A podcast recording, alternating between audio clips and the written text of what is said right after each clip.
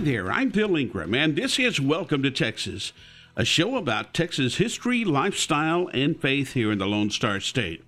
On today's show, we'll hear how NASA's Voyager 2 is looking to see if someone is out there. But we already know there is. His name is Jesus. Not only is it Christmas time in Texas, it's also tamale time.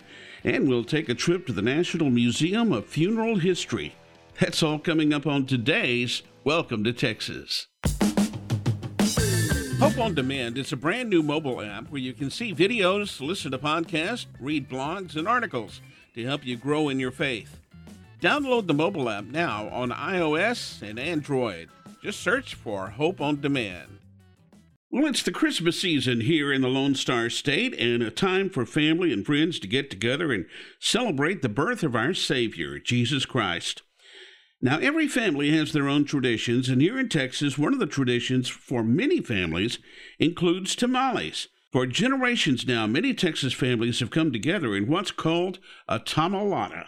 Now, I'm no chef, I'm not even a cook, but I've been told making homemade tamales is complicated and very labor intensive, which is why the whole family comes together to help out. Of course, you could just buy tamales if you're like me, ready made from a number of places here in the Lone Star State. That's what we do since it's so time consuming, and the fact that I'm not even allowed in the kitchen. Yeah, that has something to do with the fire marshal visiting us on two separate occasions. I don't want to talk about that.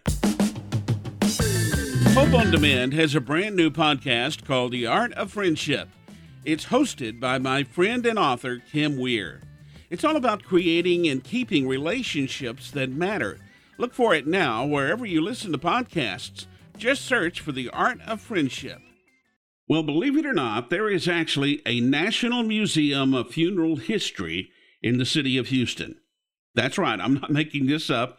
I'm told it's the only one of its kind in the United States. It's actually not part of the Houston Museum District, or at least it's not located in the Museum District, but it's a real thing. I haven't been to see it, but my wife Letha went with a friend of hers here a while back, and she said it's not morbid or scary or any of that stuff. She said it was very informative and educational.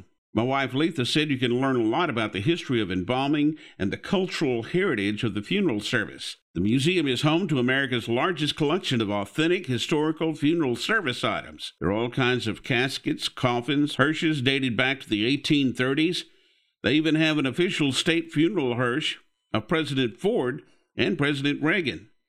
The Death of Popes Gallery opened in 2008, and among other interesting artifacts is Pope John Paul II's bulletproof Pope Mobile and an exact reproduction of his triple nested coffin.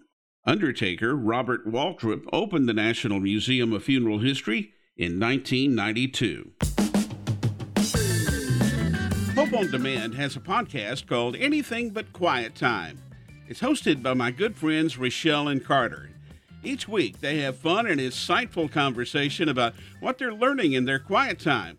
You can download it now wherever you listen to podcasts. Just search for anything but quiet time. NASA launched Voyager 2 in 1972. It's been traveling at 35,000 miles per hour ever since. And since being launched, it's passed Jupiter, Saturn, Uranus, and Pluto. And then it headed for deep space in 1990. There's all kinds of recordings of sounds we hear here on Earth in Voyager 2 a baby crying, all kinds of music, sounds of construction, and of course, traffic. The scientists at NASA sent Voyager 2 into space to see if anyone is out there. Well, as Christians, we already know the answer is yes. Someone is out there. He is out there much farther and deeper in space than we even know. He's the creator of all this that we know as our world, our solar system, our piece of the universe. God already knows what Earth sounds like. He knows what it looks like. He doesn't need a fancy spaceship with recorded sounds on it. 2,000 years ago, God walked this earth with us as a human. He was born to die so that all that believe in him as Lord and Savior can have eternal life. His name is Jesus. He lived, he died, he rose from the dead, and he went back to heaven. He's coming back to earth one day, though, and when he does, we need to have our life in order. To some, this may sound like a strange way to save the world. To God, this is true love. 1 John chapter 4 verse 10 says, "This is real love, not that we loved God, but that he loved us and sent his son as a sacrifice to take away our sins."